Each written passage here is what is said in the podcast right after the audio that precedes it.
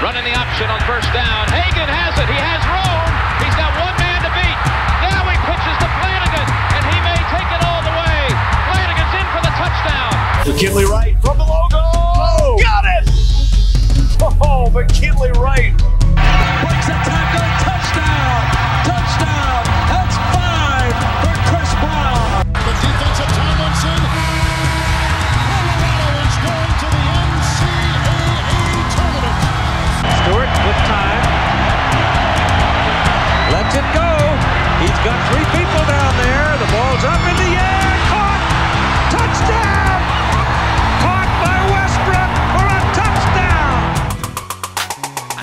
Like my Colorado swag. Cause when I'm in that flag, I don't really, I don't really know just how to act. And when I'm in it go, you know I'm acting bad. Holly get a bus with my Colorado swag. My Colorado swag. Welcome into the DNVR Buffs podcast presented by Green Mountain Dental Group. I'm Henry Chisholm, and uh, there is some stuff going on in the Pac 12 world right now, uh, and we're going to break that down. The big news, though, the Buffs have moved the game time from Friday night uh, when they were supposed to host Utah at Folsom Field to Saturday morning. It'll be the earliest kickoff in the 97 year history of Folsom Field. 10:05 a.m. start, um, and there's a good reason for it. Michigan caught COVID, I guess, and uh, that means that they can't play Ohio State this week. Michigan and Ohio State were supposed to play in the big noon time slot on Fox. It's one of the biggest uh, t- time slots for ratings um, because it's right after Big Noon Kickoff, which is Fox's um, kind of response to College Game Day on ESPN. It's the morning show uh, talking all college fi- football, and it's going to go straight from that right into the game on Fox because what happened was Fox said, well, we can't have Ohio State, Michigan. What's the next best thing? Colorado, Utah. That's how they're seen right now. Joel Klatt is going to be on the call. I am hyped about that. And um, we're going to talk through some Pac 12 stuff today, kind of what we've learned, where things stand, um, some of my like almost like early predictions for this weekend. And then tomorrow, we'll do like the official like preview pod um, with some more details on what to expect from Colorado and Utah. Uh, there'll probably be um, some talk. Well, now I just realized that there will be a podcast Friday morning. Huh.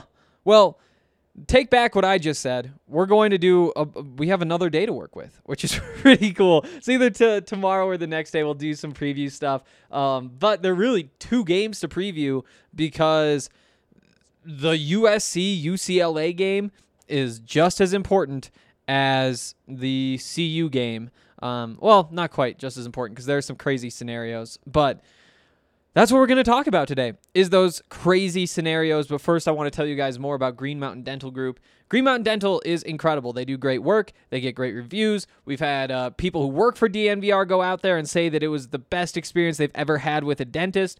Uh, we've had people who listen to dnvr podcasts or subscribe to the dnvr.com uh, go out there and then actually change their dentist because it was a great experience and they wanted to keep going there for forever so, uh, good stuff. They're good people. It's a family owned business. They're huge Colorado sports fans. They might even be listening to this podcast because it's time to get hyped about the Buffs. Not that like there's ever a time not to get hyped about the Buffs, but we're finally here. Like this is the do or die, win or lose. You're either going to the Pac-12 title game or not. And uh, if things go well, then we can get a little bit more hype next week.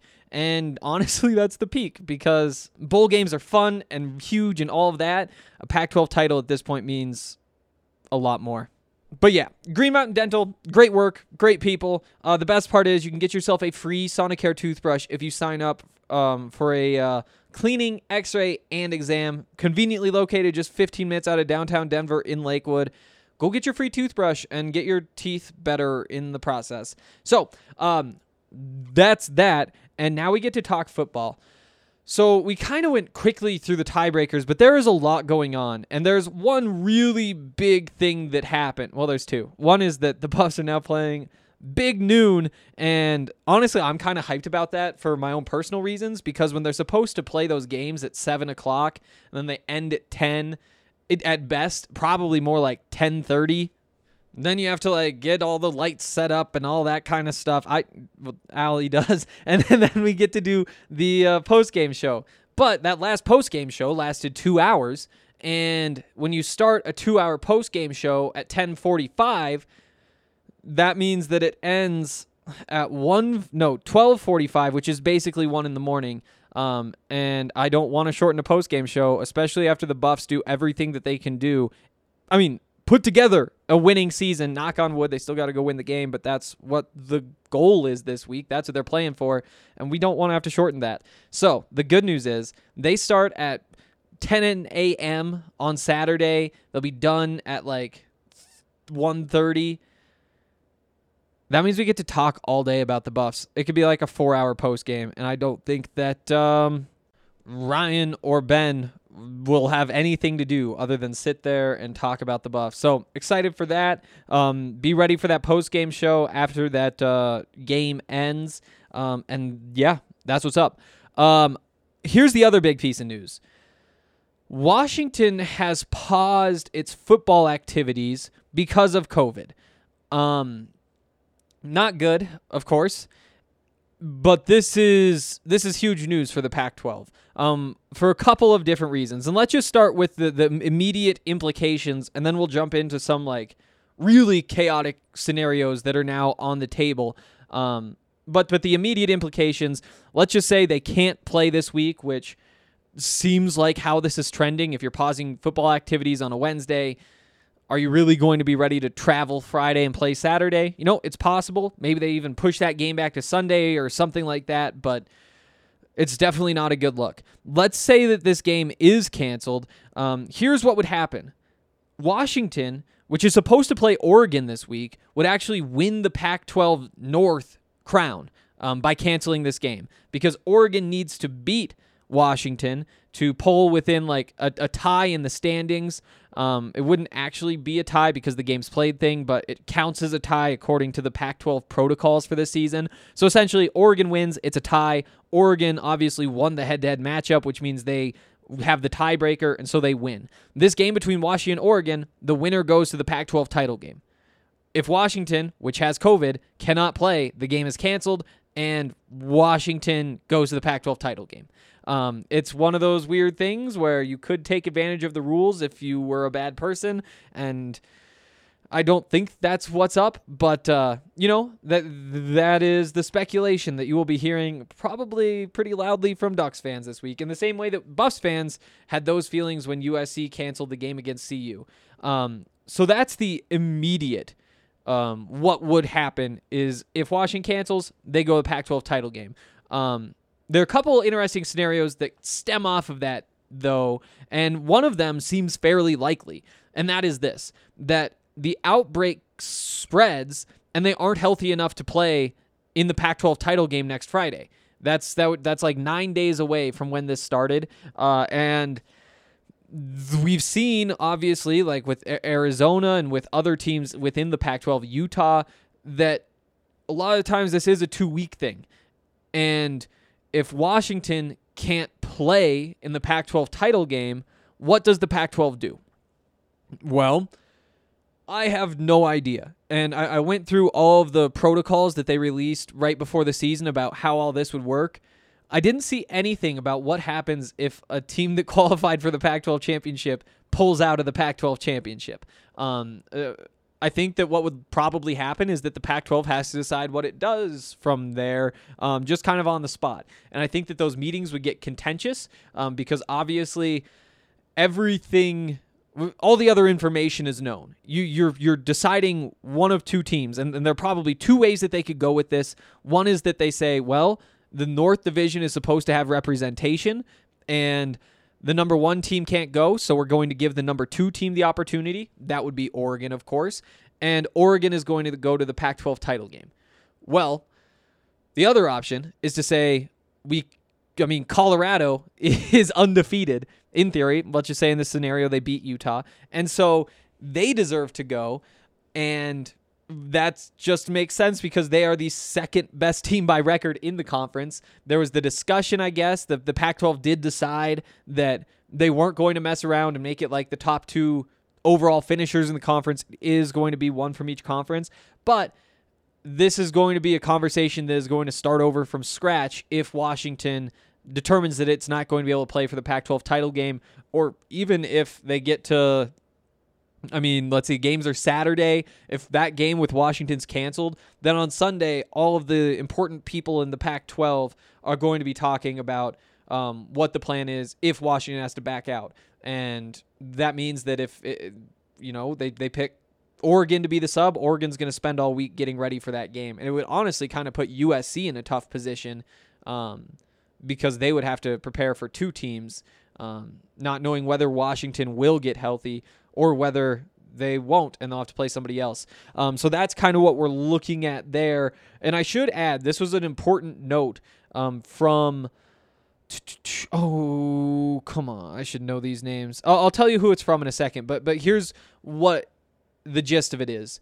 King County, which is where Seattle is, um, which is the the county where the University of Washington is, still has a policy that says that if you're a close contact to an infected individual, you have to quarantine for 14 days. That's uh so so the CDC decided within the last week, I believe, 10 days at the most, that if you have a close contact with an infected individual, then you need to quarantine for 10 days now, down from the 14, or only seven days if you test negative. King County has not adopted the new, relaxed a little bit CDC guidelines, which throws another little quirk into all of this because King County could say that Washington isn't allowed to practice um, because it did have this outbreak. So a lot at stake there. Um, I think the the media coverage I've seen for the most part has talked specifically about the Washington Oregon game this week, and obviously, like that is a huge deal. That decides who goes to the Pac-12 title game. I mean, imagine if USC and Colorado were scheduled to play this weekend, and USC backed out, which gave them the Pac-12 title. Like understandable frustration, um, and all of that kind of stuff. But for us, looking at it from a Pac 12 South standpoint, what really matters is what this does for CU in theory, um, because there's a good chance that Washington won't be able to play next week either, despite earning a spot in the Pac 12 championship. Um, so that's kind of the big stuff going on over there. But there's actually one more, even crazier scenario. Um, and that is this. So uh, let's start with me being wrong about something, uh, which is what happened Saturday night on the Buffs post game show. Uh, I said that there was this crazy scenario where it's it's basically doomsday protocols that the Pac-12 put in place before the season um, in case there were a whole bunch of cancellations throughout the season, and that protocol works like this. Um, if you don't hit the number of games that are required to be played in the Pac 12 this season, then instead of taking the number one finisher in the North and the number one finisher in the South, you just take the two best teams overall. What I said on the the uh, post game show was that you need to have only one game played this week. But what I m- my mistake was not thinking about the round down. So so the number is every team has to play four conference games on average. So they don't all have to play it, I guess, but the average for every team is four conference games played. If it's um, four or less, then um, four or less, then those we go into this doomsday type protocol where it's just the two best finishers.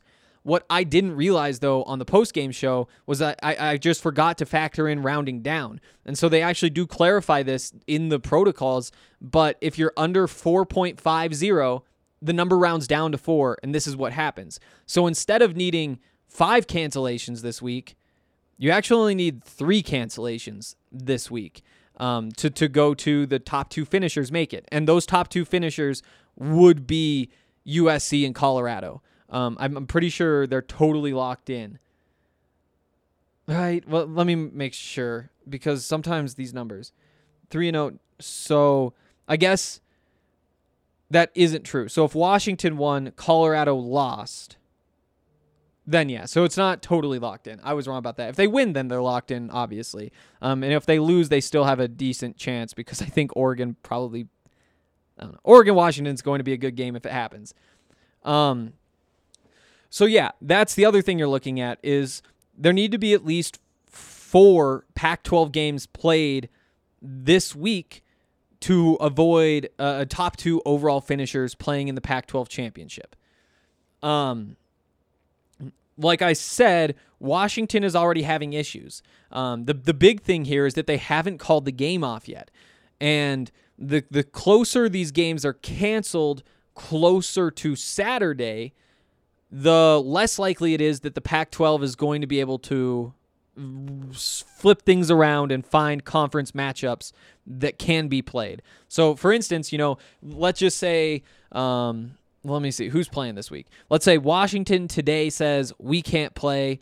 Um, USC says today we can't play.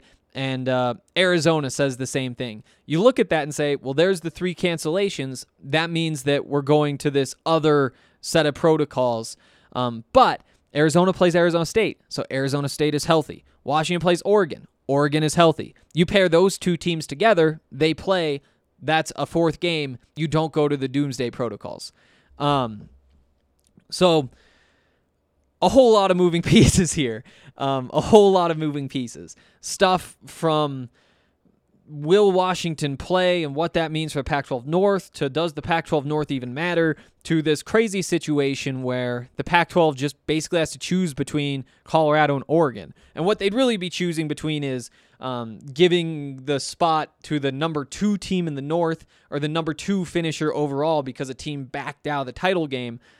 But that meeting on Sunday would be contentious um, because it, it's not like this is in theory anymore. You know, it's it's a lot easier to put together those protocols before the season when nobody knows where they stand. When Rick George is in that meeting saying, I know that when we say number two overall finisher, that is us. Uh, and when uh, whoever the representative for Oregon is, uh, is is in that room, he's saying the exact same thing about Oregon, about being the number two team in the North. So uh, chaos, just what we needed was this sort of chaos to cap off the season. Uh, sure would have been nice if Colorado could have played USC, and then you're sitting pretty right here saying, well, no matter what, we beat USC, and so we are in the Pac 12 title game. But that game didn't happen, as we have discussed at length um, over the last couple of weeks. Uh, and so uh, we don't get to have that exact conversation right now. We have to play all these mind games. Um, to, to simplify, though, um, Colorado needs a win. They need a USC loss.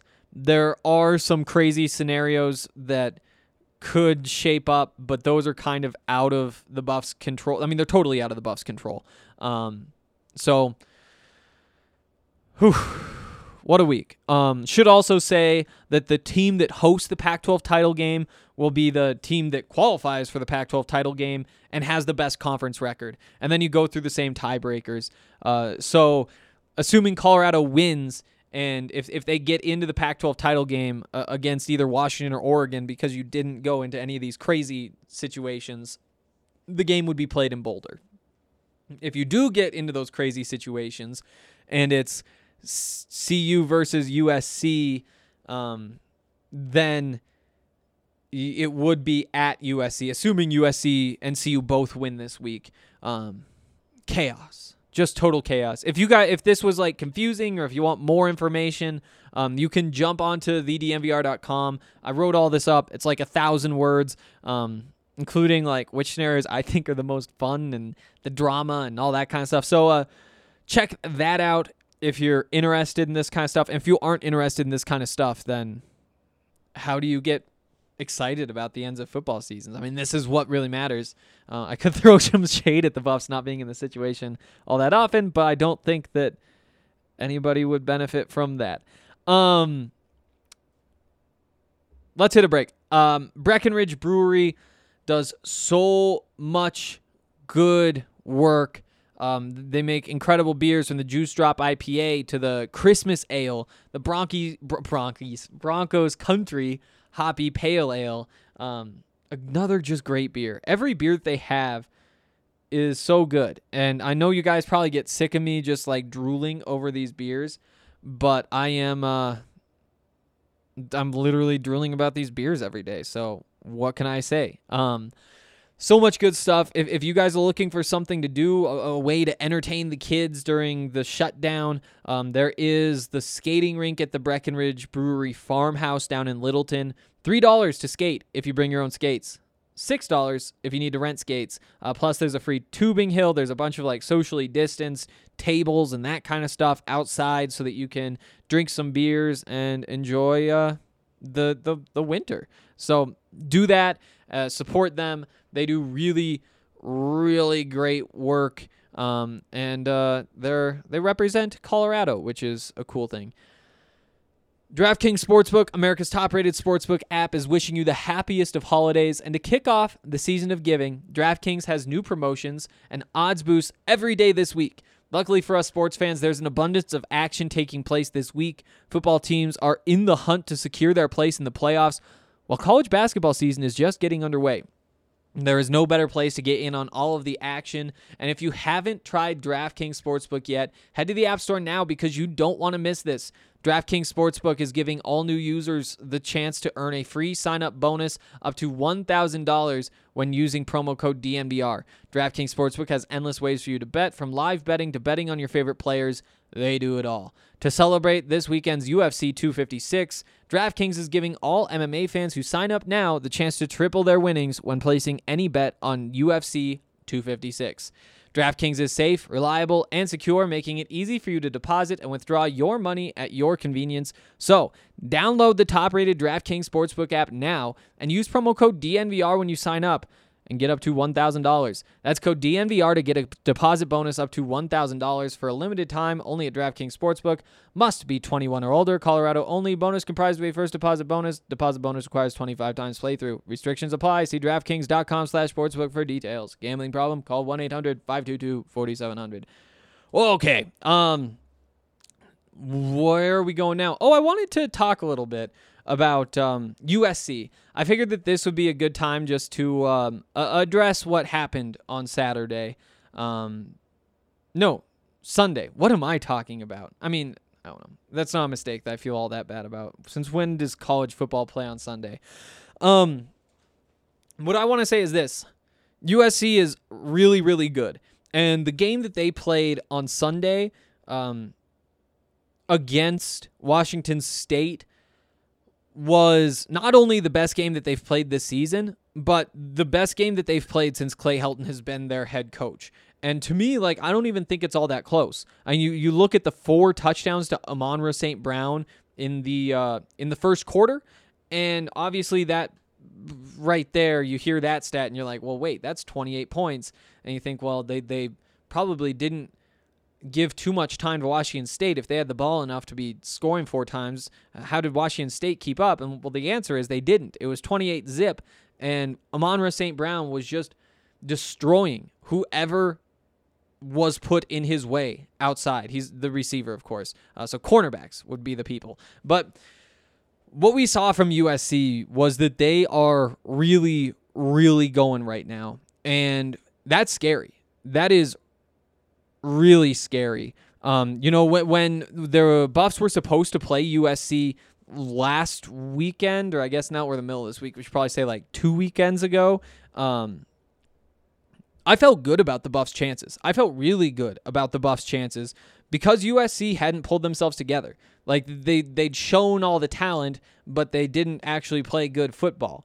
Um, which, if you've watched USC for the last like I mean, this season or last season or like the eight or nine seasons before that, that's what you've seen is that sometimes they're able to just be bigger and faster and stronger and win games despite having horrible plans um, and um, just not, I mean, not looking like they've played football before. So uh, that uh, is what we saw is that it, USC looked like they turned a bit of a corner for the first time this season, you see USC ahead of the Colorado ahead of Colorado in the rankings, and you're like, yeah, they do deserve this. And USC came in uh, 15th in the college football playoff rankings. CU was number 21. Oh, I should add, like, so usually we do this news and notes stuff um, at the beginning of the show. That's one big note. Colorado being ranked number 21. Um, an- another note though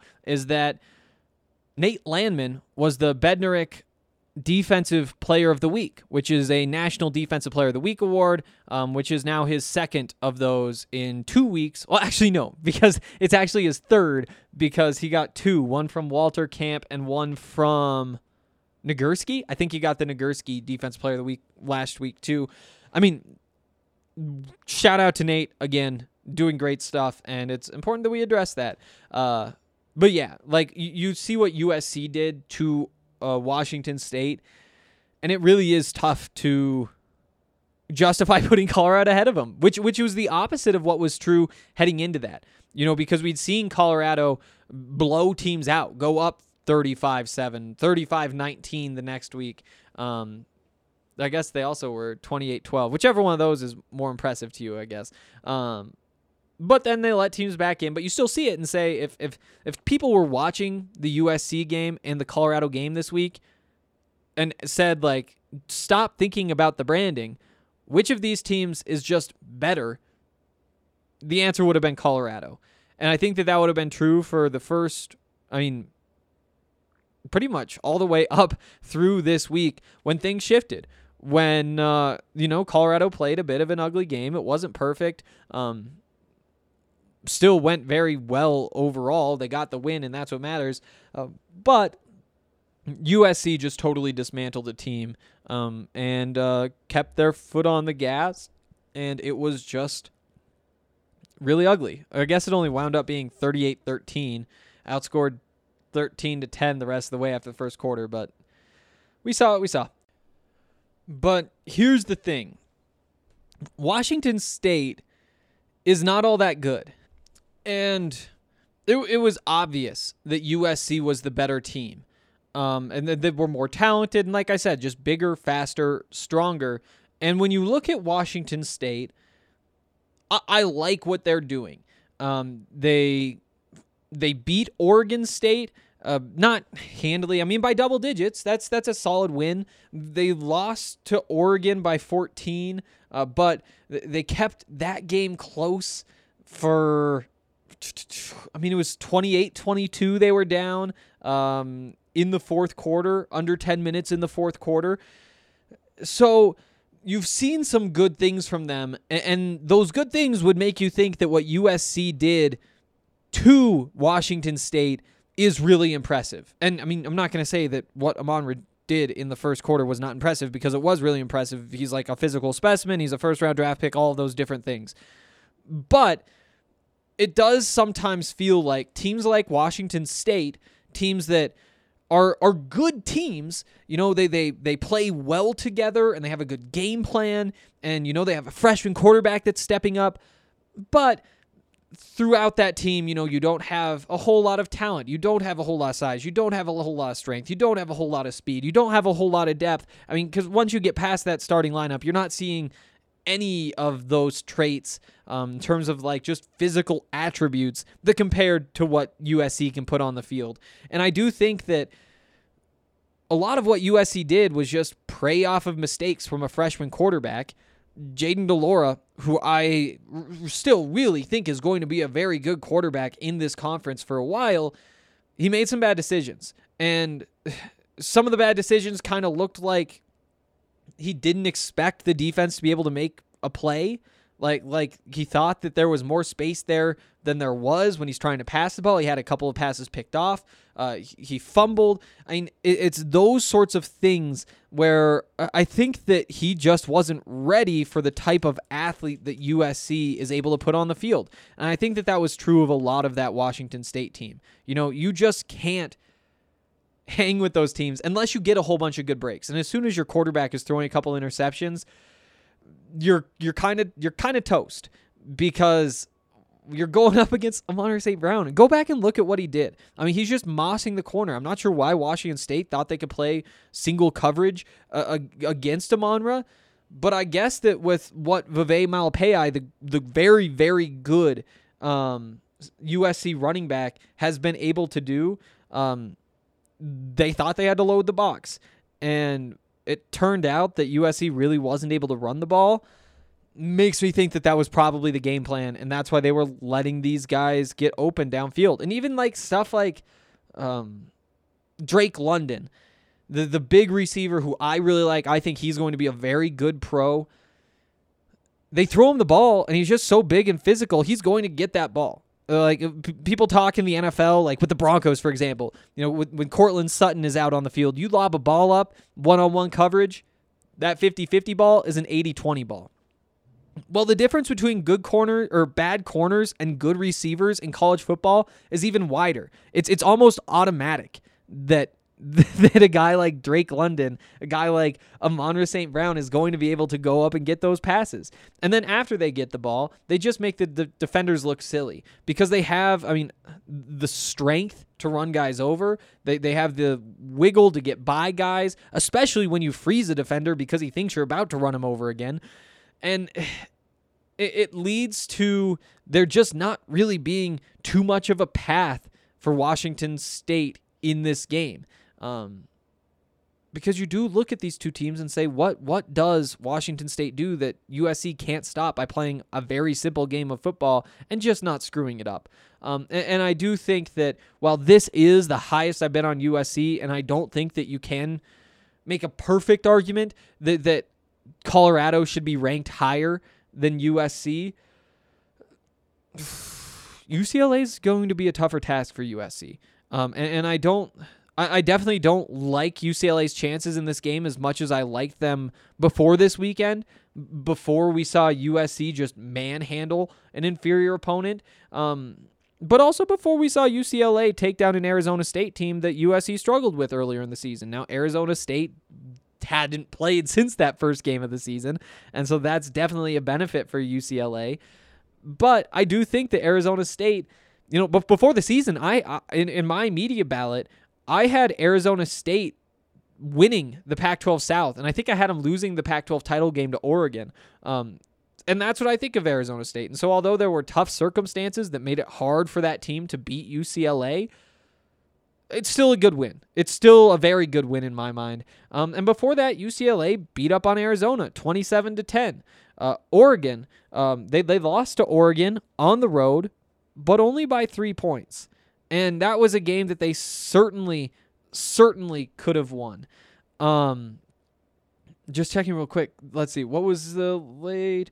Um, yeah, they they uh they had the ball with let's see, uh, a minute twenty on the clock. Needed to go eighty no eighty yards for a game-winning touchdown. Um, subtract however far the kicker can kick the ball to tell you how much they have at the field goal. So you see how this could have worked out um, for UCLA because they really have played better than I had anticipated.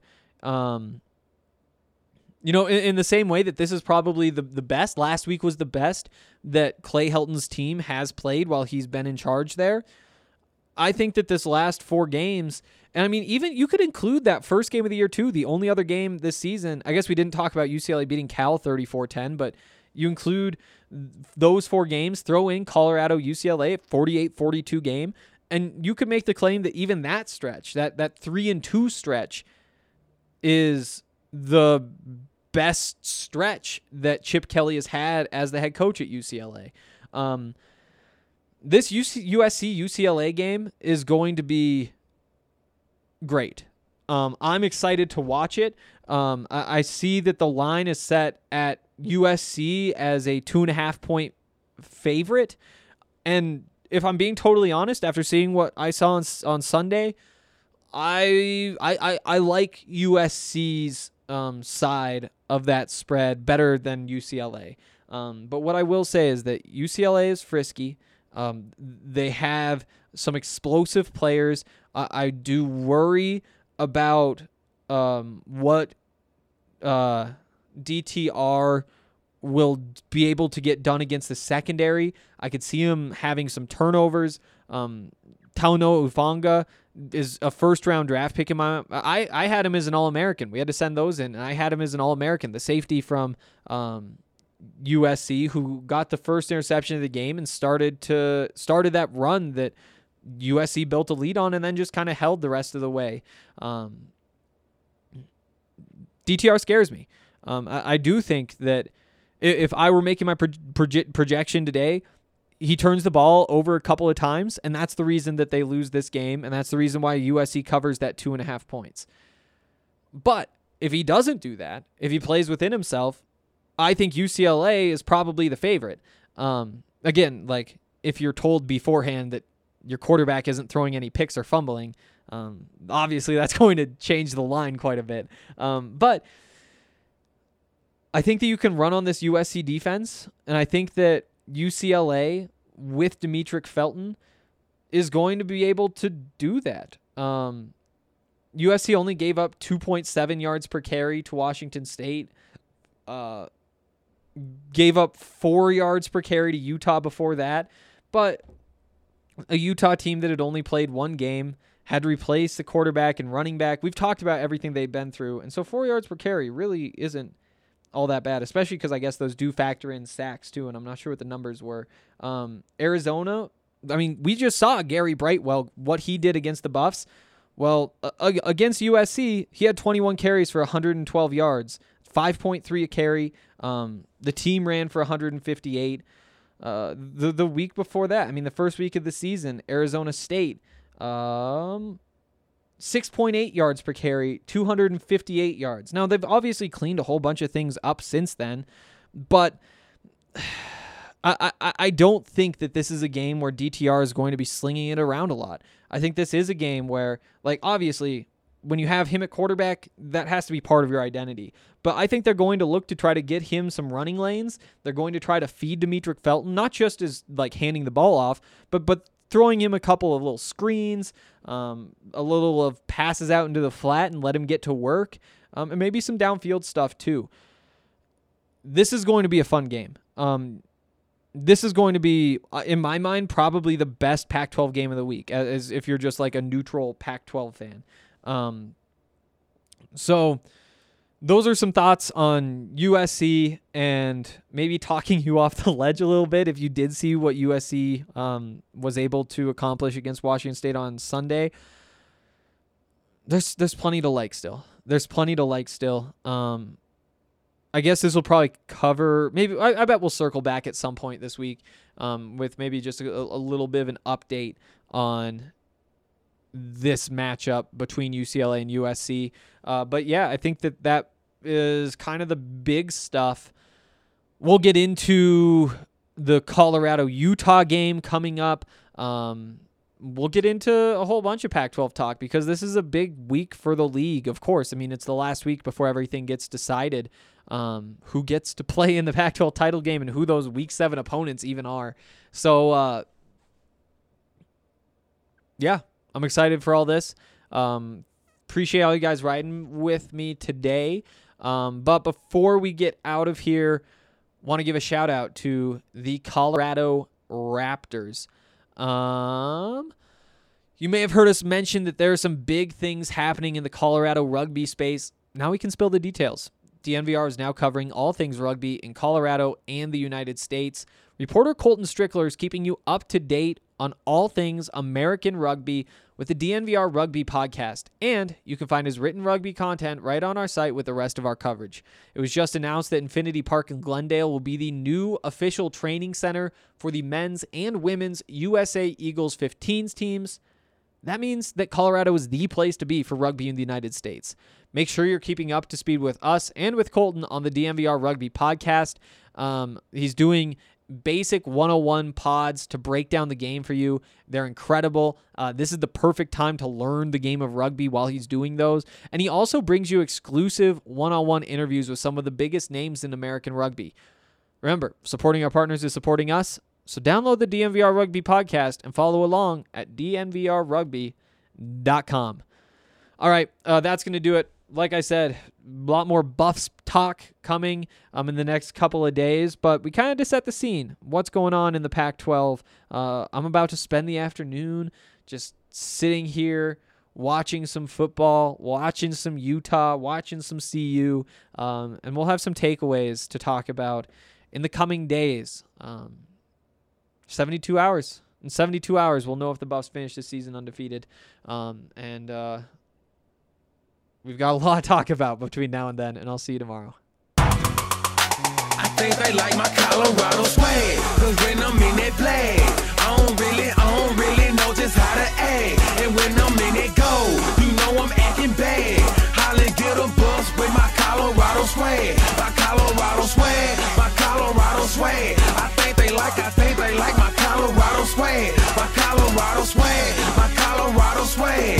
Man, I swear, I think they like my Colorado swag. My Colorado swag is pushing 180. Speeding past competition, see you later, baby. baby. Colorado Army with soldiers like the Navy. And boat is where we station, patiently awaiting. When I hit the it's so hard to behave. I'm Colorado swagging as the crowd do the wave. Look into my eyes, I can tell that you afraid. Uh-huh. Cause you know we finna hit ya. Hit ya, hit ya, hit ya. Hey, you on your own now. Why you watching the official? You just better hope you make it to the next whistle. And we ain't playing with you, you can get it anytime. It started at the scrimmage, we gon' swag in the middle of the ring. Throwing blows, knocking down team after team. I think they like my Colorado swag. Cause when I'm in that play, I don't really, I don't really know just how to act. And when I'm in that go, you know I'm acting bad. Holly get a bus with my Colorado swag. My Colorado swag, my Colorado swag. I think they like, I think they like my Colorado swag. My Colorado swag, my Colorado swag. Man, I swear I think they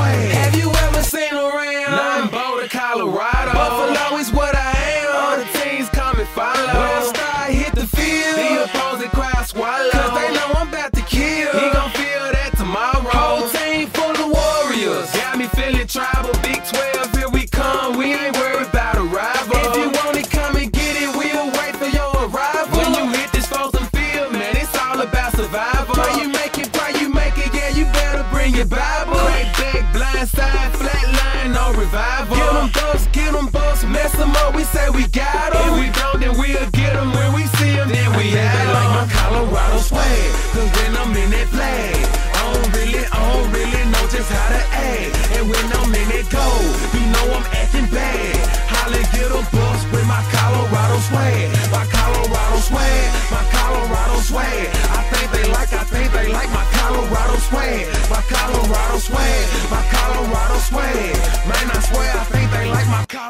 Think they like my Colorado swag.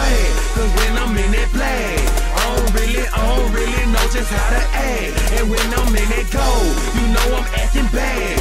Holly get a bus with my Colorado swag. My Colorado swag, my Colorado swag. I think they like, I think they like my Colorado swag. My Colorado swag, my Colorado swag. Man, I swear I think they like my Colorado swag.